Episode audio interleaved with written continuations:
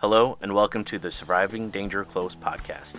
SDC's mission is to help begin the conversation of healing and begin normalizing the effects of trauma. SDC will bring insight to the family and friends of those affected by trauma. Join us as we discuss surviving Danger Close. This is episode zero, the introductions to your host and to the mission of SDC. We also explain the reason behind our name. You can join the discussion on our Facebook page or check out our YouTube channel of the same name. Before we start the show, we want to give a thank you to Warriors Hope for sponsoring this podcast. They are a nonprofit serving veterans here at home with dinners and other activities to connect veterans with other veterans. Check out their Facebook page or online at warriors hope.org. Thank you for listening.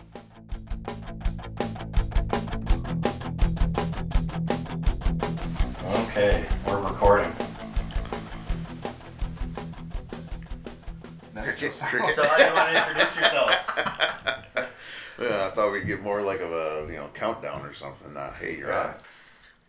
Well, good evening. Uh, How you doing? good. Good. Welcome to Surviving Danger Close. Um, my name's Dustin, And I'm Jon. and I am a veteran. I was in the army, and you were. I was also a veteran, or am a veteran. I was in the Air Force, and then uh, well, got into law enforcement. Air Force, Air Force, you know. That's all right. And uh, so, guess I am also the assistant director of Warriors Hope, and that is a organization in Tuscola County, and it also reaches out to Sanilac, Huron, Tennessee, uh, not this county, the state. Um, we're basically put there to help veterans win the battle after the war. And um, we'll get into the story later, but a cupboard door actually brought Jon and I uh, our paths to cross. um, when the embarrassment drops out, I'll I'll tell that story on here. Uh, but uh, our paths crossed, and you were part of a first responder team that helped Yeah. first responder. I- I'll let you explain it because you right. know what you want to say. No. well, thanks. Um, I have been a first responder for 12 years. Uh, I am in law enforcement as well as fire department. And it became quite clear um, through an, my own experience uh, of a critical incident that there was nothing to assist first responders uh, with a critical incident or how to process the stressors of going or living through a critical incident. And when you say critical incident, what are you meaning by that? Uh, it can be anything that affects you negatively, whether it be a moral or a mental health injury. All right. Um, Oh, and that voice you just heard, that's our producer. Um, he just got that title. Do you want to introduce yourself? Yeah, I'll do a quick inter- introduction. Hey, I'm Jerrod Narcon. I'll be uh, just producing, getting it out there, and asking all of you, all of your civilian type questions. Because unlike these two, I did not serve, and I am not a first responder of any kind. So I'll be your guide through this for any civilian. and that totally makes him more than qualified for this position. Absolutely. We're going to throw out stuff that veterans and first responders be like, yeah, I know exactly what they're talking about. And those that are not in this line of work or somebody in the family, they'll be like, what the heck? Right.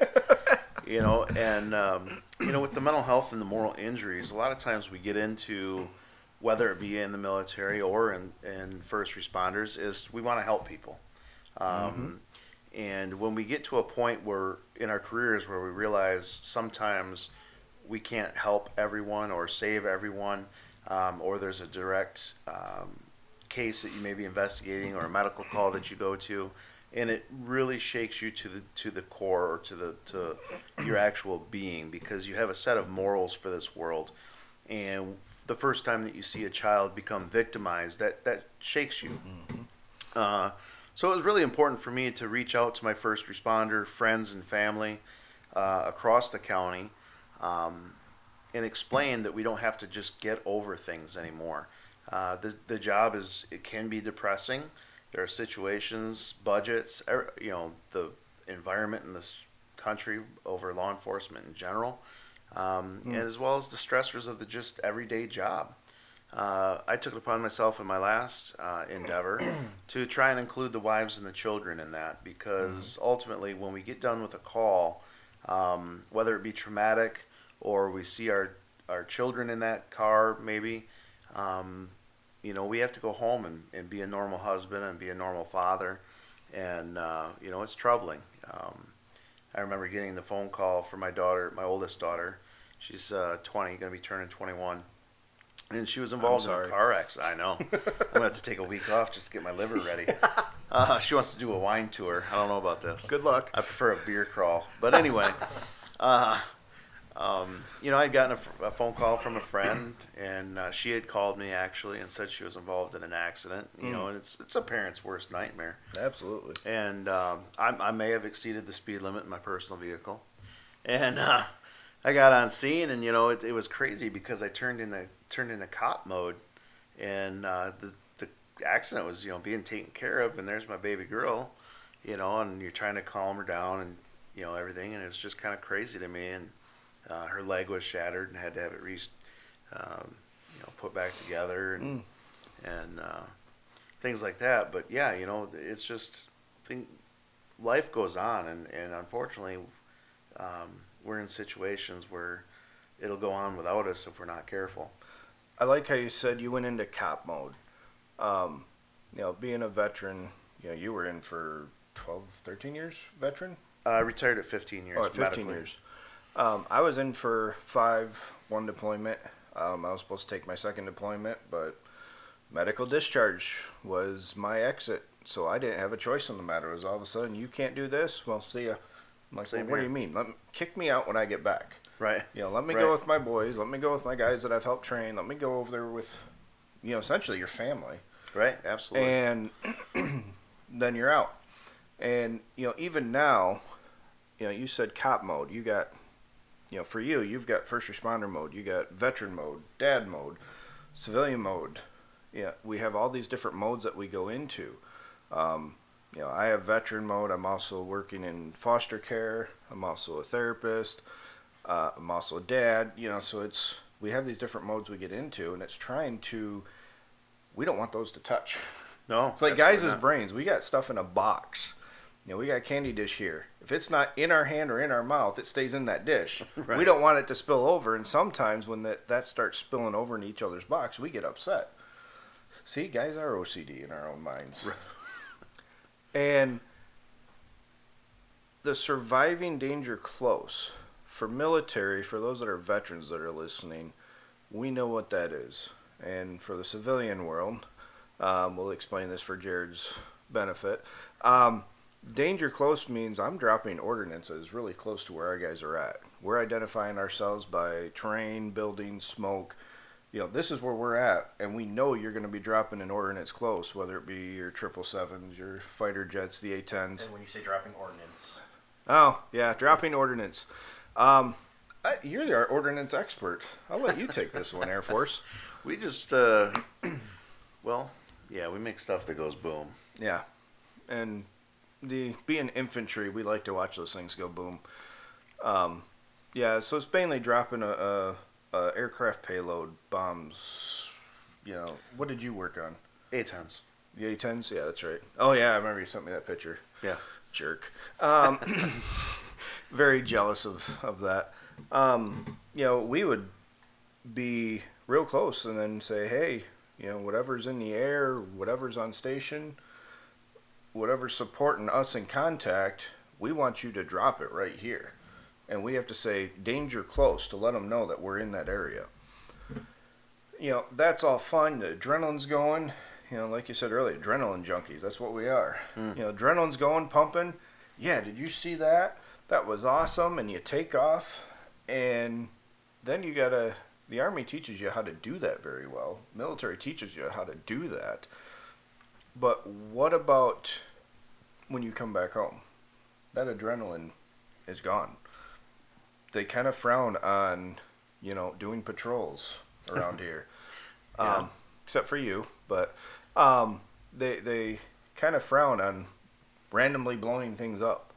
You know, that adrenaline's gone. And a lot of veterans. 20 veterans. pounds of tannerite in my truck, I should. Oh, that's for later. it's deer season coming up soon. We may need to borrow that. Uh, jerky already made. Right. But uh, we get into these modes that what do we do with it? Where do we go? We don't know.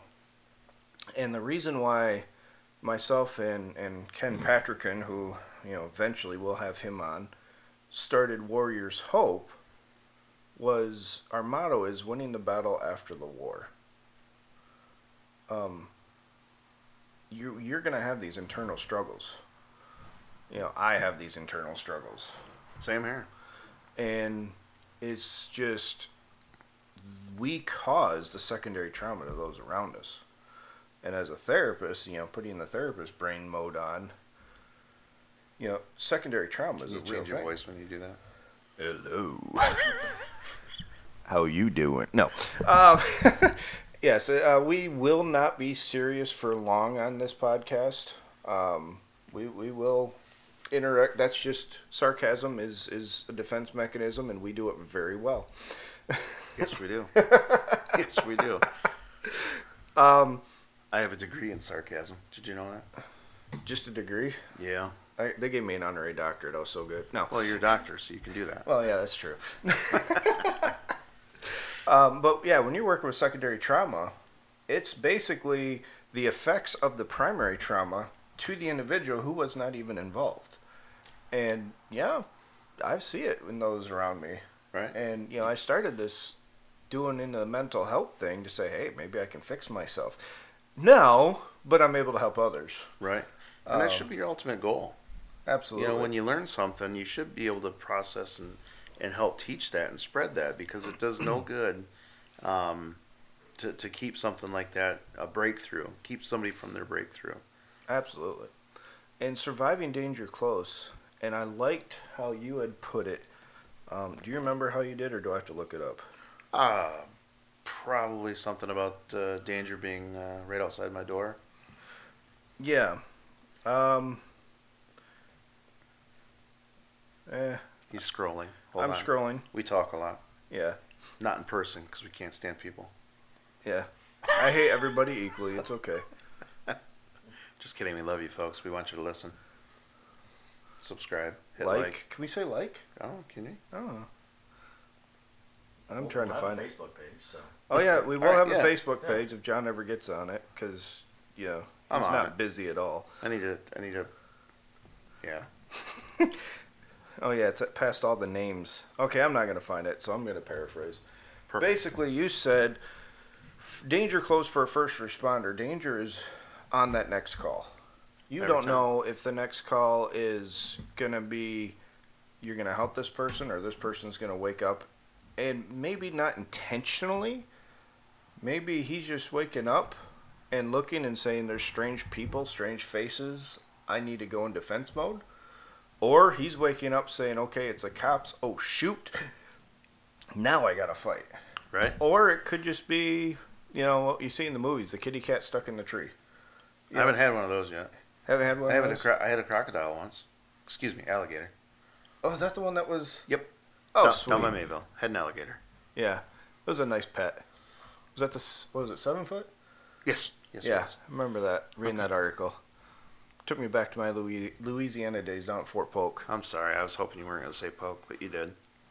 The armpit of the United States, right next to Fort Sill. Yeah, I don't know who I pissed off in in in because I was at Schofield Barracks, Hawaii. Somebody has to go there, and then also you got orders. Fort Polk, where's that? Louisiana, why? Um, that was pretty much the extent of the conversation. You know, I went to Fort Sill once on my own accord. I wanted to go. Why? Well, aside from the museum that they have there, um, the Artillery Museum. Yeah. I, I wanted to see Yeah. Geronimo's grave. Okay, yeah, I'll You know give you Geronimo that. was buried there. Yep, Okay. near there. Yep. Two two of his wives also. Ah, so we're going the polygamy circuit. Okay. Yeah, yeah. It was cool though. It was cool. Cool to see his graves. I- you know, I, I don't know why that is. I, I think those are kind of cool. I like enjoy. Yeah. I enjoy walking through the cemetery, looking at the dates and the how people served and and things like Oh, yeah. that. And um, Two uh, two guys from my old unit are buried in Arlington. One was before I got there from their previous deployment. And you're not then, uh, resurrected. You, Hmm? you you weren't at in Arlington, right? You were at Arlington. we were at Arlington. Okay. What did I say? I don't know. I was just making know. sure you weren't resurrected. Okay. Not yet. Um, but yeah, one was one is buried there now, and I've been there twice to see him. And it's just walking through all those grave gravestones and just you know, of course, it's dress right dress and all that jazz. But It's humbling. it's just wow. I Right. don't know how you can describe it, and especially they give you a a. It's kind of like a grid printer. If you didn't pass land nav, you are not Oh, you were. navigating. There was no lieutenant that was ever going to find a grave. Arlington. He needed about three, four PowerPoints and three NCOs just to get him into the gate. yeah, but if you're not good at land nav, you're not gonna find your way around there. no. Um, no, not at all. But they gave us. We entered in um, his name, and we went to his gravesite, and it was just when you get in there and you start seeing, you know, we see them as brothers. Mhm. But on there, I saw son, father. Um, I'm not a very emotional guy, and I absolutely That place will do it to you. That place well. And on top of that, there was three honor funerals. Oh, have you wow. ever seen the honor funerals I have. there? I have. The horse and buggy, the carriage, the Mhm. marching behind it, the salute. Oh, I believe that's called a caisson, but go ahead. yeah. Um, it's just that that is like you said, it's humbling on It that. is humbling because we often think that, and I'm going back to my veteran stuff and, and even my first responder people, you know, um, when we get a good job or a pat on the back, it's hard to take. Or when people, Yeah. for me, it's like I hate it when they say thank you for your service. I, I Oh, do. yeah. I hate it. Um, and with the, I mentioned it before with the environment for law enforcement right now, um, I do have to say I, I love the people in Tuscola County.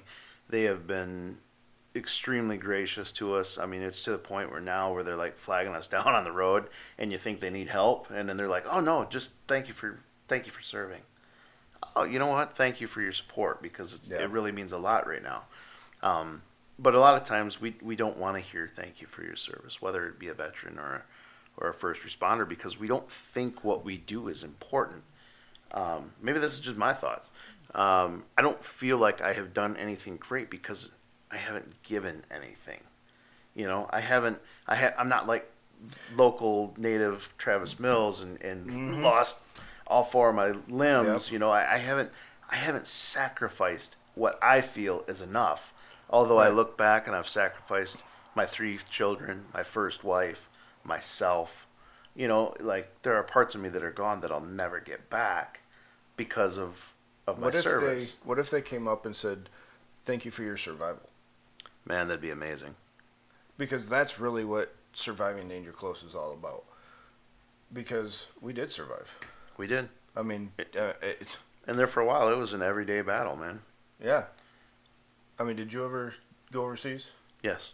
So, yeah, every time we went outside that wire, it didn't matter if we were going for, you know, hey, we're just gonna go stage up here. Um, you remember when uh, President Bush came went over to Iraq? He got that sando thrown at him. Uh huh. Yeah, QRF, my unit. Oh, nice. Um, yeah, that was fun. Um, over a sandal, but anyways, that's a, that's for another story. Um, every day we walked out, and even when we were in what we called the safe zone, I got blown up more in the safe zone than I did when I was out in patrol. there was less people out on patrol. Yeah, In the safe zone, everybody's there. yeah, and we would get incoming. I landed December twenty fifth. First time, walked off the plane, went to the chapels, the staging area. Yep. Said, okay, you guys are staying here for tonight, and then you're going out. All right. Christmas Day, I'm walking to where I'm sleeping for the night. Six rockets go over top, incoming. And it was that was our Merry Christmas. Yeah. You remember running to the bunker for the first time? Did you, did you have bunkers? I was so tired, and I had all my gear with me, plus my friend's gear, because Right, he right. got pulled for another detail. awesome. There was no running at all. Okay. It was either So- this is going to be the end, or I'm just going to keep walking, and my head's going to hit the pillow. So the first time I was in Al Kharj, um, in No, Saudi, in? Saudi Arabia. Sorry, uh, it's also known as Al's Garage during Desert Storm. um, I'm not that old, but Pushing it. right. Um, uh, Pete Do Russell, he's he's a Desert Storm vet, I believe. He's a Reese native. Pete. Good evening. Um, but anyway, uh, he follows me regularly. Um, but you know, the first time we had Pete, these. I'm a therapist. Come and see me later. We'll talk this thing out. If well, you're he purposely dated my sister for a minute, so he probably really does need mental health service. You heard Um, it here first, folks. But you know, it, we were there, and you know, um, Air Force bases they, they keep it separate. You know, the flight line and everything. Uh, flight line support. You just don't want us to see your defect. what defect. See, I've always been maintenance, so Oh, I never, okay. I was never part of the chair force. Okay, all right, I'll give you that one. I was a maintenance field. Now, for Um, those civilians, the Air Force defect is, oof. Well, it's like going. I going. got a story about that though too. Okay, I'll let you explain it. Maybe yeah. We'll see how we're doing on time. Yeah. And uh, Jerrod's checking his watch. But anyway, We're at 20 minutes. okay, perfect. Oh, we're, we got plenty of Lots of time. Lots of I would sit back, but the microphone's not, not, not far enough. Uh, so anyway, We we, we were there. brace. Opstown was everybody that supported the flight line, right? Yep. So Opstown is where the, the SCIF is. I'll, I can't really explain that. It's top secret. I have to kill you. Um, you want to reach in there? You look like you were getting ready to talk. No, I, Okay. I'm trying to figure out how to explain it. Um, Actually, I'd, I'd want them to go ahead and take you out so he could tell me. I think my clearance is, is still no, no, my no, clearance is no, gone. no, we were retired now. We're that's gone. Yeah, Um, And but it's anyway, on the internet. right? It's- yeah, look it up. Google it. Look Google up, it. Look up a SCIF. Right. It's right underneath. The, no, let's stay out of politics. Uh, Ukraine, Biden, what? Um, so, uh, it's Opstown amazing is what over you can do in here, editing these days. and and then um, Tent City was across the ways, right? And so, and tent cities where all the enlisted went. Yes. You know, the scum of the earth kind of thing. Well, thank you. I feel better about myself. Hey, I was He's a hell of a therapist. I was enlisted too. hey, I told you we put on different brains. My boxes are mixing right now. It's not good. right? Well, I had my brain. That's why I went to the Air Force. But, um, you know, we're in the tents, Yeah, and, and the first time get the rockets start coming in, we also had these uh, biological warfare sniffers. They, Oh, they, yeah. they took air Yep. samples. Yep. So the rockets didn't really bother me. Like the first couple times, like, oh shit, it's about to get real, and you run to, through the through the sand to get to your bunker, and there's like 40 people in there, and you're all in your chem gear and your flak jackets and helmets. Now, mind you, this bunker is probably made for about 15. Yes, it's like an elevator, really. Yeah, so you're Or a looking train at like in- what in- a in six China. by six. Yeah, pack them in.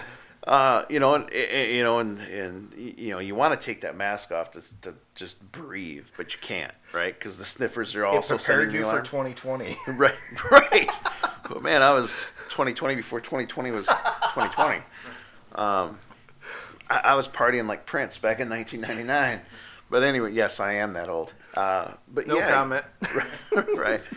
Um, but you know that that was the thing was like, man, you know that was really scary. And then you kind of once you start going through some things, you're like, this ain't nothing. It's no big Yeah. deal. What the hell's the problem? Let's just keep working. And You could uh, always tell the new units. oh, absolutely.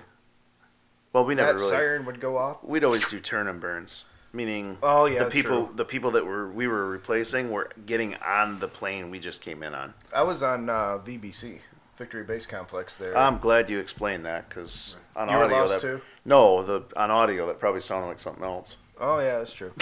it's a place, not a thing. Jerrod is shaking his head. What did I sign up for? I for think now? he's blushing. So I was on Victory Base Complex, which is where most people flew into I- Iraq, and it was like so we had new units coming in all the time. hmm The alarm would come off, incoming, incoming, and it's like you would see it's like the cartoons. You'd see puffs of smoke, and then guys Right, gone, right, and right. equipment slowly following them. And I was there for 15 months, and I remember we had a guy come over from a no-name media source, and our sergeant major looked at me and said, "Sergeant Weidman, you're taking him." Oh, great. Okay, Roger, got it. And we walk outside of the TOC, which is a tactical operations centers. Um, that's where kind of the brains of the operation is. Uh, very confusing place. Too many officers. If you're an officer listening, I'm not sorry. Um, so we took, I took him out of the TOC, and that alarm goes off. And he's like, "Do we have to worry about anything? Do we have to run anywhere?" I'm like, no. This time I've been there for like nine, ten months. I still got five, six more to go. Look, man, I'm not running anywhere. Yeah. I'm like, I run at the gym. and if somebody's shooting at me, I haven't heard anything yet. and then it erupts. It landed maybe 200 meters away. It was a 60 millimeter came in. Somebody's yelling over there, and we heard the C-RAMs. You know what that is, right? Yeah, but Jerrod's How do you explain? Yeah, Jerrod's already over here. Uh, uh, uh, C-RAM. Uh, they're called something else when they're on a boat. Uh, mm, To be clear, I've never been anywhere that's had water, so I'm just saying. yeah, somehow they they got these C-RAMs, which are automatic weapons. They're like a R2D2 looking thing on a on a ship. Right? Yeah, R two D two on steroids. Yeah. about as tall as C three PO. Right. No, we're not nerding out here. Um, and I heard that thing go off, and what it does is you have the artillery round or the round incoming, and it tracks it until it starts its downward trend, and then it shoots. I don't know how many rounds a second, but all I heard was that thing go off, that Gatling gun go off, and I saw yellow tracers, and I look up, and it took the one out right above our head. I mean, it was. They said it was probably going down within the grid square that we were standing in. And I remember looking at the the reporter, and he's wide-eyed, pale. I thought he was going to pass out, and I'm like, "See, the alarm's harmless." and well, we go out, and we go running out to where this guy's screaming, and somehow he was right near the point of impact where the round landed and got hit with a rock. Shrapnel missed him, but he got a rock in the leg. And uh, the next day, I went to go pick up that reporter. The guy that was in charge of the area he was staying in says, "Oh, he left on the next flight after you dropped him off." And you look at that, you know, looking back on it, yeah, I can see where that guy, you know, okay, yeah, I, I should have been a little bit more, but at that time, yeah, you didn't know. No. It was the ones you didn't hear you worried about. If you heard it, ah, we're good. Right, right. You know, but you know, talking about that reporter just kind of taking off, you know, it it reminds me like when you have experienced some things, you forget what it's like to be new. Yeah. You forget what it's like to buy to be naive or not experience the the thrills yet. Um, it, it takes me back to this one time um, that I admit I screwed up. Uh, so I had this this trainee. You heard it first here. Right. Yeah. Uh, I I should write a book about those, but anyway. Um, so this training How trainee. many series do you think it'd be? Yeah. like, do you remember encyclopedias? Yeah, my wife claims she read every one of them, and I believe her. Well, I'm that old too. So, uh, um, this trainee, his his trainer was off for the day, so he got a free pass, right? Which means he could he could just either you know it was up to me whether to let him drive and handle calls or um, you know just sit in the passenger seat and be quiet, and I'd just do everything like my normal day. And this is with law enforcement. This is with law enforcement. Yes, I'm sorry. So I said, you know what? I'm going to go ahead and let you drive because today's a free day for you. So I handle all the complaints, and if you screw up, it's no harm, no foul, right? Because we, when we're going through training, we have a, a basically like a daily report where we're graded on how we handle different calls, you know, initiative, s- stuff like that. So if this was the day to screw up, it was that day. It was that day for sure Alright. f- for everybody, right? So yeah, I remember it was starting to snow, and, and no cop likes to see the snow come or icy roads because we can't drive fast anymore, yeah, right? You got to slow down because you're, you're you going to got to lose it. control your adrenaline. Sure, eh, which is tough. So it was a medical call. Uh, anybody that knows me, especially my MMR people, uh, that's a local ambulance service in this area.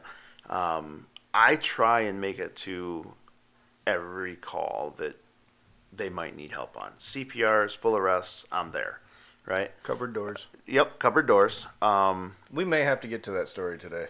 okay, I think we've referenced it enough. We may have to probably get to it. maybe intrigue, yeah. Yeah. Um, so this this elderly man had gotten home uh, from the doctors, ironically, and uh, he went into full arrest in his garage. And the mailman uh, was delivering the mail, and uh, he's a local fireman. And he saw the man go down, and, and he went running into the garage there and started CPR. And this house is just remote, right? Like there's there are parts in this county that just are remote. Okay, it, there's no good way to get there. There's no easy way to get there, and the weather just makes that even that much harder. I usually explain it that to get to our area, you have to get lost first, Right. And, then, it's you easier then to you explain. find your way and you get lost again, and that's where we're at. Sure. And so I tell the kid like we should head there. Now, I don't know about you, but like if I'm new and I'm behind the, the key, you know, if I'm behind the driver's seat or in the driver's seat of a nice Charger, I'm probably my my trainer says punch it, I'm gone, right? Like I can tell you how fast I've had that Charger before, but I'm not going to admit to it. So, he's he's like doing 50, right? 55. I'm like, uh, you know, this guy's dying, right? We, we don't need to wait till he's dead. I mean, it's kind of We don't need to beat the morgue there. We need to right. beat the We need to get there, right? I said, step it up. So now we're doing 60. I'm like, look, kid. Um, and it's still snowing, right? yeah, it's still snowing. I'm, like, Okay. I'm like, you know, trust your ability. If this is as fast as you can go, that's fine. However, freaking move. So he finally gets going. 62. Uh, maybe faster than that. Uh, and, and we 62 get and a there. and, well, he's a Marine too. I forgot. Poor kid. He's a You should have led with that story. Now it makes sense. Right. I'm sorry. God, it hit me. I, you'll find through this program that I have memory loss, but it's my brain damage. Uh, that came Yeah. issued too. I don't know. Uncle Sam gave me that. Um, Oh yeah. that was my medical retirement. But anyway, uh, we get there, and I'm like, all right, kid, go ahead and start CPR. I'll start collecting the information. Because at this point, we took too long. I know this guy's not going to make it, right? It's just been too long. I never realized this dude's never done CPR before. On a living, uh, well, partially living. On a human. On a human. Yeah. What about a dummy? Yeah. You know, he'd been, well, I mean, he was a Marine, so it could have been a human and a dummy. But, Yeah, um, you know, yeah. he's been trained in CPR. He's been trained in first aid. You know, Our first episode, we're gonna be banned by every Marine unit now. right? That's okay. It's okay. They'll be cracking jokes about the Army and the Air Force, and then we'll just pull out the Big Brother Navy card, and they'll go crying back to paint their rocks yeah. red and gold. Um, but anyway, uh, Jerrod's you know, I- probably regretting signing up on this Right. because his name's on it too. This won't. This will not be on his resume. oh, we Aren't got you a laugh a part of him. that? Up? No, no, No, that wasn't me. It's another guy. Um, but you know, it never hit me that this dude had never done CPR before. Like, It's you. That's part of your job. right, but but you have to be trained on it, though. and he was you know i mean e- even in the marine corps he was you know but it, again it's it's one of those things that it, you you take probably even in your factory where you work you've done cpr Training. training. Yeah. but you never think you'll really use it right? Like Hope not to. right. So i didn't even didn't even have a clue that this kid just watched this man die underneath his hands. Right? Oh, and no. and i'm like dude you you all right? Like it's cool. He was old. You know what i mean? Like it's for the better. Like For those civilians out there that are probably thinking that we're here comes the disclaimer demented, um, morbid, well, we are, but you know, it's because of what we've gone through. We tend to put a value on life. Is that saying that right? You think? yeah oh yeah Yeah. And when we see as much death that I know I've seen, and I'm sure you've seen, at least Um, from talking the last few people months. say i'm the angel of death because it kind of follows me Well, this is the last podcast. um, first and last first and last, uh, you know, we we can make jokes about that because you know, well, we've seen worse. Oh, We can compare- absolutely. oh well, this wasn't bad. And this is you the- should have seen and this is the dark sense of humor that first responders develop and veterans. yeah, in order just to survive this is that survival part. this is how we process the danger and the risks that we go through. You know, we came up with that podcast name. I didn't realize our focus would be mainly on that survival part, Yeah. not the danger close. Huh. Huh. Crazy. See, we're learning things every day. Hmm. And so that loops into the name, though. And so how does how does this new guy, this rookie, survive the danger clo- that was close to him? That's why he's watching here to bring us back. Right. Full circle. Right. You know, and and that was the thing I didn't know. Like it, it escaped me. It wasn't until like three, four days later when the boss pulled me in and like, hey, uh, you realize that was his first time doing CPR, right? Like so. Like it didn't. It still didn't hit me. Like In your mind, it won't be his last. right. your your mind is already trained to go. Okay, this call's done. It's time for the next time one. for the next one, you know. And and my wife's an RN at a local hospital, and uh, she laughs because she's like, "Dude, you run code more than I do. Oh you, yeah. you have done CPR. Like, you know, uh, you know, I do three or four sets of CPR, and it's like Monday. You know what I mean? Like, it, I got seven more and to he go. started working Tuesday. Right, exactly. you know, and, and you know what's nice is I do hear my MMR, my ambulance people thank me because it is tough. It it is hard work. Like we will do our protocols. We do CPR for forty five minutes, right before we call the the doctor, and he says, "Yay, keep going," "Nay, go ahead and call it." So for forty five minutes, man, you're pumping on somebody's That's a chest. workout. Yeah. So a lot of people kind of joke at me because I take my I have an external carrier for my uh, ballistic vest. Yep. My bulletproof vest. I take that off. Like I'll, I'll start the first round of CPR, but you know when it comes time to swap out, that vest comes off, man. Oh that- yeah. Whew. Anyway, I got a bad back too. I think that was issued. I think that that's standard issue to become a veteran. Okay. Bad back. Well, cops too. Yeah. See, and that's where let's let's bring this kind of all the way back around to the beginnings of what started essentially your path. I mean, you and I had not met. Oh, here comes the story. Yes, we're gonna get to the cupboard door. It's great, phenomenal. I can sense it. Hold on.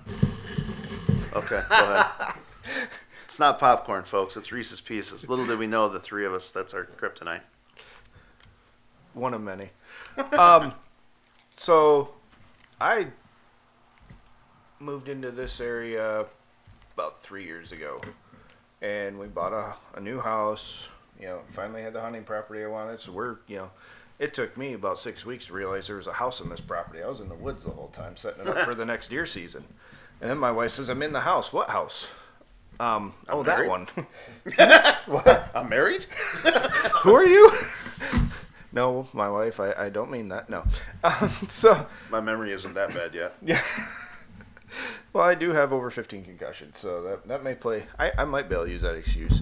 Um, so, the more concussions you have, the, the easier it is to get my concussions. And I've got uh, TBI from deployment, um, TBI from a uh, serious truck accident. TBI. Oh, TBI. And there's Jerrod again, saving saving us again. Uh, traumatic brain injury. It's when your body hits something and your head is violently thrust about. Um, if you get in a car accident, you're traveling 55 miles an hour. Your brain is still traveling 55 miles an hour until it hits the the back part of your skull to bounce back, and that's essentially what people call whiplash too. I mean, I'm sure there's some medical persons get no, it's really called this. Well, okay. In my Layman's terms. layman's terms, very much so. Um, so my through um, what's called blast. Um, oh, now I'm forgetting the name. When you have a sound wave after an explosion goes off, the sound wave comes first. See, that's where mine came from. Was I have, I have a TBI, but I, the doctor asked me where it came from. I I guess it was a good one because I don't know. Yeah, those are always good ones. Um, and when the sound waves come through, well, your bones they stay still, but your your soft tissue well, Resonates, they keep moving. right? They kind of move like with a, it. Kind of like a speaker that's Exactly. Moving. Yep. And so yeah, I've got a two traumatic brain injuries, um, multiple concussions, um, majority of them in the service, and so I'm working in my kitchen. Uh, I'm helping my wife out in the kitchen by cleaning up the sole cabinet that I get, which is the highest one because I'm the only one in the house that can reach it. And I left the door open. And she goes, Hey, can you grab that out of the garage? Well, it goes, She's in the other room. I'm standing in the kitchen. The garage is right off the kitchen. So I turn, and my head smacks into that cupboard door. Now, I could go into the whole math and medical part of it that when you, every time you get a concussion, you're that much more percentage of a chance to get another concussion. Um, so, in my head whiplash back, and I went to the floor. And then I blacked out. I I hit my head on the floor. The they the doc said that that's was the secondary impact of it. So I'm out, and I start coming to, and this is all my wife said. She called nine one one, and I'll let Jon take over from there. Because I, I, like I said, I'm out for the, this part. Probably have to bring your wife in sometime to, Right.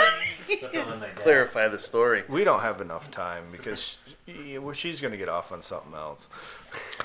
probably the list that I probably should be doing right now. Probably. you know, I don't. I remember it was near the end of my day. I remember that. okay, It yeah, I was remember you like saying it that. was like five o'clock ish, maybe five thirty. I know it was at dark in the springish. Time, Yeah, and I get off at six, so I, I knew it was in the end of my day, and I was like, man, that's close. But um, you know, and if I start to get too personal, please cut me off. But your wife had told the dispatcher that he gets combative when he comes out of. Yeah, I have uh, two an- anesthesiologists from my surgery that will definitely say that. Yeah. Um, So they knew how to duck and weave. That's all I'm saying. Right. So, you know, your wife was really um, kind of scared for the EMS personnel, and they weren't really sure how you'd react coming out of it. So I was like, ah, fudge, I guess I should probably go. So I came out here, and, you know, your driveway is really easy to find. So I'm relaying instructions back to the medical personnel, and Now you drive past this. You knew this place because you've driven. Oh, past, yeah, I- you yeah, drive this past is- it all the time. I beep every day on my way home. Um, and oh, so I gotta stop calling in complaints for somebody honking the right, horn. right. Okay, Uh, you know, and, uh, and Stryker was the first one to meet me, of course. that's Um, our dog. We'll get into him later and on. uh, and your you know your wife was with you in the in the kitchen, and I think it was your mom that let me in. yep.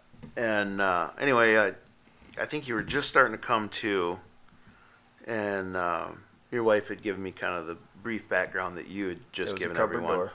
Yep. Yeah, except she was holding the frying pan. I don't know, but anyway. Um, Was that the one with the dent? yeah. And uh, you know, I just remembered that you know she said you, you were a veteran. She, you know, she said that uh, you know you're combative when you come out of it. Um, she kind of just gave me the brief rundown. So I remember this is where it gets kind of weird, um, and I can't even say what I want to say because it'd probably be offensive to somebody. But I remember holding your hand. All right, fine. I said it. I was holding your hand. all right, and I said, "Hey, man, it's cool." Which probably kept that hand from striking out too. Right. Yeah, yeah. There was a motive behind it. Yeah. It wasn't because you're tall, dark, and handsome. That's for sure. Um, Well, I am tall. The dark and handsome part we'll work on. well, I'm the dark part of this. Well, team. that's true. Yeah. So, and uh, so I, I just remember holding your hand and telling you it'd be cool. You know, it's it'll be all right. We're here to help you. Um, I remember telling you that I was a veteran too. You know, and it's probably one of the few times that I addressed myself as Sergeant Ramirez instead of Deputy Mm-hmm. Ramirez. and that was probably good too because you know being an NCO when I was in hearing oh NCO all right Jerrod non-commissioned officer um, the non-commissioned officer are what we call the enlisted the E1s the privates uh, private second class first class specialist and on up to Sar- command sergeant major uh, and then sergeant major of the army um, and then you got the officers somewhere in there you got this ozone black hole of warrant officers. I've never, I've, only never met figured like two, out. but I don't know how you get to be that. I know one. Like he, he was enlisted, and then he went in there, and he's like disappeared. If there's any warrant officers out there, you're magical. Yes, you are the unicorns of the military. And so then you have the officers. Well, I was a non-commissioned. I mean, I did not have a commission, um, even though I had a degree and wasn't exactly bright when I went in. And went in enlisted and not Air Force. Um, yes, I admitted it on, on record. I went as enlisted, and the officers are the ones that are in charge of the units. Um, usually, they're fresh out of college, and they come in to take over a unit that is full of NCOs who have been through combat and everything, and it's their turn to lead. So it's, I almost feel sorry for them, almost. Um, but anyways, addressing the rank, especially when I was in that combative mode, probably helped me realize, okay, number one, I hear English. Number two, I hear something I recognize. Right. It, it brought some normalcy back. Because no Like, matter you didn't know what was going on, Yeah. but that was enough to be like, oh wait, I remember this part. I got this part. Yeah. The sergeant part. I don't know who that ugly mug is, but I got the sergeant part. Um, but it's like anywhere in the world, if you meet somebody that outranks you when you're active duty and they're active duty and in uniform, you know, it doesn't matter what their last name is. They've got that rank. Right. And That- that is their first name. Yeah, that is their first name. I had guys all the time in my, you know, hey, what's your first name, Sergeant? Right. right. No, no, no, really, no, really.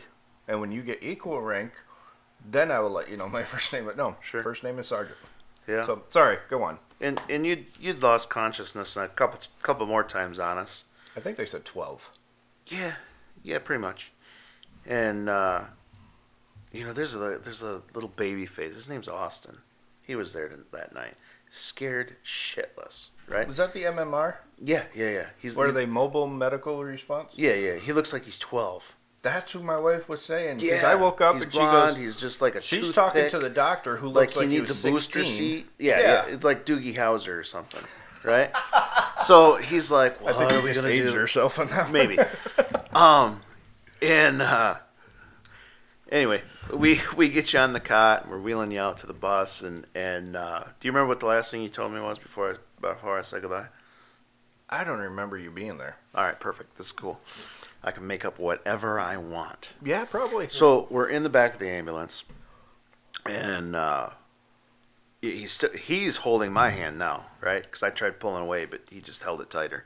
So he, he's holding my hand now, and I'm telling him it's all right. We're still here to help him because, like you said, we're, he's lost consciousness like 12 times. So each time he's waking up combative and confused, right? And each time I would address myself as sergeant. And the last thing he asked me as we were shutting the doors on the on the ambulance, and I told him to take care. He was going to go get help. Was you asked me to tie your hands down? Hmm. Nope. You I asked me to that. tie your hands down so you didn't hit the poor kid. No, never, never. That would have traumatized him. So that's our that's how we met. totally healthy relationship, I promise. Yes. And then we went for coffee a couple weeks later, I think, or a month or two. Yeah. Before COVID all, Yeah, all 'cause- came around. yeah, yeah. Those were the days. Yeah. And then uh, from there, um, you know, he's doing his thing, I'm doing mine. COVID hits. A lot of time on our hands, well, you're supposed to, but when you're married, the list just gets longer. When you have time off, okay. Um, Well, so, luckily, we were both first. My wife and I are both first. Uh, yeah. uh, critical. Essential employee. Is- Thank you, Yes, thank essential you. Essential employees. employees. So yes, we didn't have time off. Yeah. Um, in mental health, when you're, I, at that time, I was in substance abuse counseling. Mhm. Not me, I ran it. Okay, there you And- go. Thank you. Although these things are pretty good, though. right. Um, so most of mine came you came could have ate from. them. You didn't have to put them back. Fine, There you go. Just for you. It's like No, double dipping at a party, full. man. So, most of my clients at the time were probation parole. Okay. Um, you lock them up, I get them when they're unlocked. And oh, thanks. He's That's taking all a right. picture We're here. gonna do a little behind the scenes photo. Oh yeah, this is behind the Oh. scenes. Hey, there's Jerrod. Oh, it's video. Yeah, oh, yeah, he's videoing. It's one of those smile for the picture and yeah, yet they're videoing. yeah, he just pulled it on us. so I went from 35 clients a week down to seven. So my company said, you know what? It's just not working out for us right now, of course. And so I got laid off. And the whole time I'm trying to pour into Warriors Hope. Well, there's not much we can do there. And I'm like, you know, I just had this thing, you know, I wouldn't mind doing a podcast. I started listening to a lot of podcasts, realized what I wanted to do, what I didn't want to do, and you know, I was like, oh, I just got to find somebody. And then this whole cupboard door incident happens, and my wife, she is going to take credit for it, so I've got to give her credit. She was like, well, why don't you call it to Jon and see if it's something he wants to do. So I wrote this thing that we're going to cover in later episodes, and you know, and I sent it to you, Yes. and I was like, "Hey, let's do a podcast." Or no, I just want to do a video at the time. Right. I was just like, "Hey, let's do this three three series video, and go from there, and see what happens." But what I didn't know, and I'll let you take over from here, is what had you been thinking? Sorry, I was an- answering something. Uh huh. Uh-huh. Typical Air Force. Right. We're on lunch. Right. No, you. Uh, I sent you that that essay. yeah. Yeah. Yeah. um, which will be a novel and multi-series, I think. But um, I sent you that, and I was like, "Hey, what do you think of this?" Yeah. Uh, and I said, well, it's kind of funny because uh, I've been wanting to do a podcast, but I wasn't sure of the timing. And I remember getting that text back. I think it was a couple. I think you may have been working. I got that text back, and I just laid down and I bolted back up. My wife is like, "Oh, what's wrong? What's going on?" I'm like, "He just texted back that he wants to do a podcast." She goes, "Okay, why is that important?" Because I haven't even told her at this point yet. I'm like, "Because that's what I've been wanting to do." And she goes, "Well, just do it together." And basically, was like, "Do it today. Tell him that you'll go ahead and do it with him, and let's go to sleep." and so then it came to, oh, it took us what a week to get this name. Yeah, yeah, yeah. It was constant texting back and forth. We got danger close, and that just wasn't enough. And by constant, he means literal constant. Um, I think it was in between compressions. He was like, "Oh, that's a good name. Let me text that real quick." Okay, back. Where was I? One, two, and um, so we came up with surviving danger close because I know my aspect with being with Warriors Hope and um, our other program, Pause for Boots, and all the stuff that we'll get into later. Yeah, we're not just here for the first responders. Right. Um, Absolutely. we're not just here for the veterans. We're here for the families as well. And if we can even, you know, however long we end up doing this, so, you know, we do 10 podcasts, we do 10 years of podcasts. If we reach one person, Absolutely. yeah, that, that, that's enough. You know, when when I started my uh, um, project before, We're at 50. Oh, Okay. we got about 10 minutes. all right, we'll we'll start winding her down. But I don't When I- read lips very well, just like you know, Jon. Um, you know, when I started my little project before, uh, reaching out and helping first responders, um, I've lost my track, just like that. God, I'm like seventy. with TBIs. dementia. See, that's what that's what TBIs do to you. Wear your helmets, kids. Yeah. and don't take it off if somebody's going to throw a nine foot rocket at you either. Right. What were you just saying, You're going about your last deal and how. Jerrod? So why do you want? What's important about this podcast to you, and what do you want to get out of it or put out there? So you were talking about what you did previously. Because I was talking about reaching And out to so now- families. That's what it so was. now, so now you want to reach out. He's gone. This is embarrassing. That's embarrassing. Wow. Next topic. What do we got? Jer- Rick, Moving right along. We're going to replay this later. Oh, now I get. Right, right. We'll make notes. Don't worry. We'll, I'll we'll, have we'll that do too. one of those retraction type parts of the episode. We'll start. Okay, so when I said this, so I really meant. right. No, but we're doing this for the families uh, as well. And it's just, you know, we got a lot like Jerrod. Yeah, he's. I've dealt with him on a couple things. We'll get into that later on. But he's sitting here not just as a producer, not just as the sound guy, the guy that, you know, smarter than the two of us put together. He's here for. We both have brain injuries. Let's be clear. So it's really not saying much, is it? Sorry, Jerrod. I think I, I meant it a compliment. Somehow we do an insult. Number one is number one. That's all that matters. and but it's you know he there there's so much that civilians want to do to help i mean we talked earlier about you know thank you for your service no it's to us it was survival you know to us it was i'm doing this patrol so i can I get remember. back oh you remember now It came back to me. all right let me lose my train of thought first Jerrod, take notes. I gotta write this down. he is, folks. He's typed. No, he's not. Um, and you know, it's for those that just want to come out and, and they don't know what to do. They don't know what to say.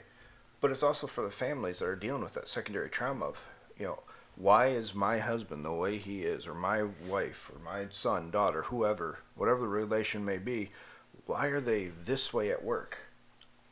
They're And then they happier at work than they are at home. Then they come home, and it's hell.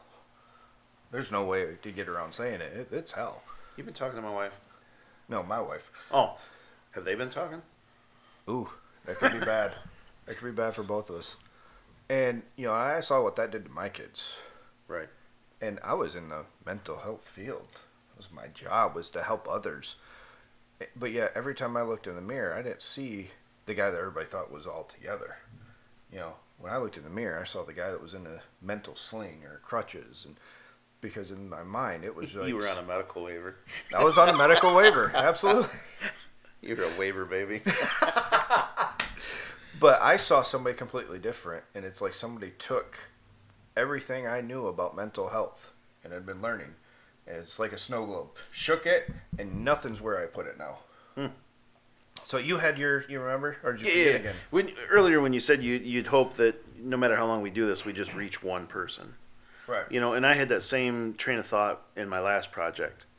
And you know, I wasn't really sure. People always give you the, you know, they like your you know, they liked my videos. I, I used to do Wellness Wednesdays and you know, they liked the videos and they would like the motivational stuff that I would post on my Facebook page and, and this and that and the other. But you never really know if you make a difference Yeah. right? Like when I was a little kid, backstory. When I was a, a little little kid, my grandfather always used to tell me that that I would In be the president. horse-drawn wagon. Yes, Okay. and he would tell me that I was going to be president, right? Well, this all right. This is where I'm going to age myself. All right, this was when Reagan was in office. Okay, do you remember Reagan? I remember. Okay, um, Not that much younger than you. and uh, I said, you know, I don't, I don't really want to be president. You know, like I, I, at, you know, at five years old, you don't understand what He got shot. right, right. Yeah, he was an actor. Um, but anyway, um, you know, I didn't want, you know, I didn't, I didn't want to be that. You know, I mean, that's his way of making you feel important and feel good. And my grandfather was also a World War II vet, and um, you know, it, it just, you want to how do I want to say it? I guess you, you want to be something more, right? You want to make a difference, and that's kind of like my whole life purpose is I want to make a difference. I didn't know what job that would ever lead me down, right? Um, so, what what's that fancy word that, that people with lots of money get called when they're when they make influence or differences in the world? A donation. Okay, I can't afford that, but anyway, uh, isn't it like a philanthropist or something? Yes. See, Yep. see, Yep. see. I, I, I googled that once because it's like you hear it and you're Hey, like, wow, even that a sounds stop important. clock is tw- right twice a day. Now, for those young kids, that's analog, not digital. Right. Your digital clock stopped, it's done. Right. So I was like, I want to be that, right? Like I want to have influence. I want to make a difference. How the heck do I do that? This, this right here, right? It's what we learn and we're sharing it. So getting back to te- to, to reaching out to one person, um, you know, we talk about a lot a lot about suicides. It's a leading cause of death of first responders. Oh. Um, it's it's almost three to one to the average citizen, and to, the most powerful thing that I ever got out of my last project was sitting across the table, um, just like we are with Jerrod, and and the first responder told me he's like, you don't realize it, but when you were going to leave tonight, I was going to kill myself. But because you took Wow. time out of your day and drove here, you've talked me out of it. And That that's was my one. You showed him value. That was my one. So say what you want about my last project. That sucker was a success. Oh, absolutely. Um, well, we are Closing. closing. Um, this is surviving danger close. Um, just two normal, well, abnormal, normally guys, Right. We're making trauma normal. and that's really what we're doing.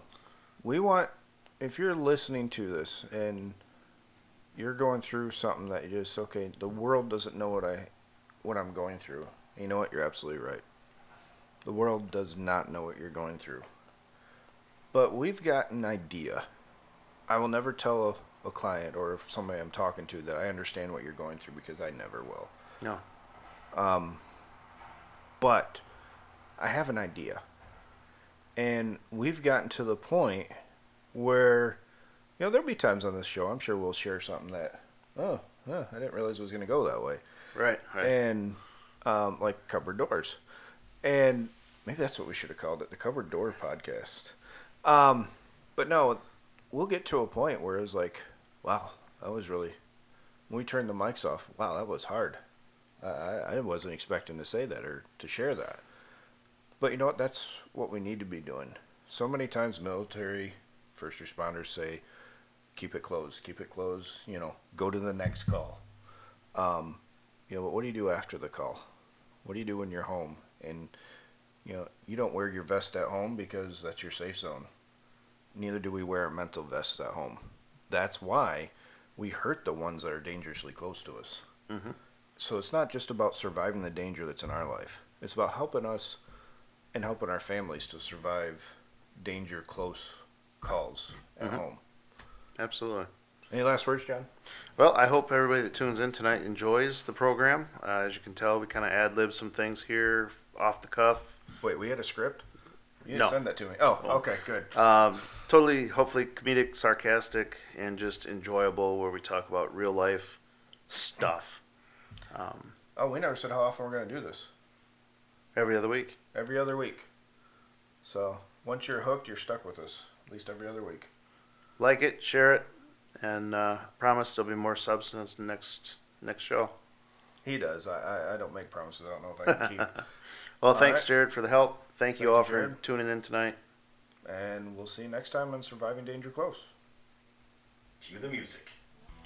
Oh, we got music. That was extra.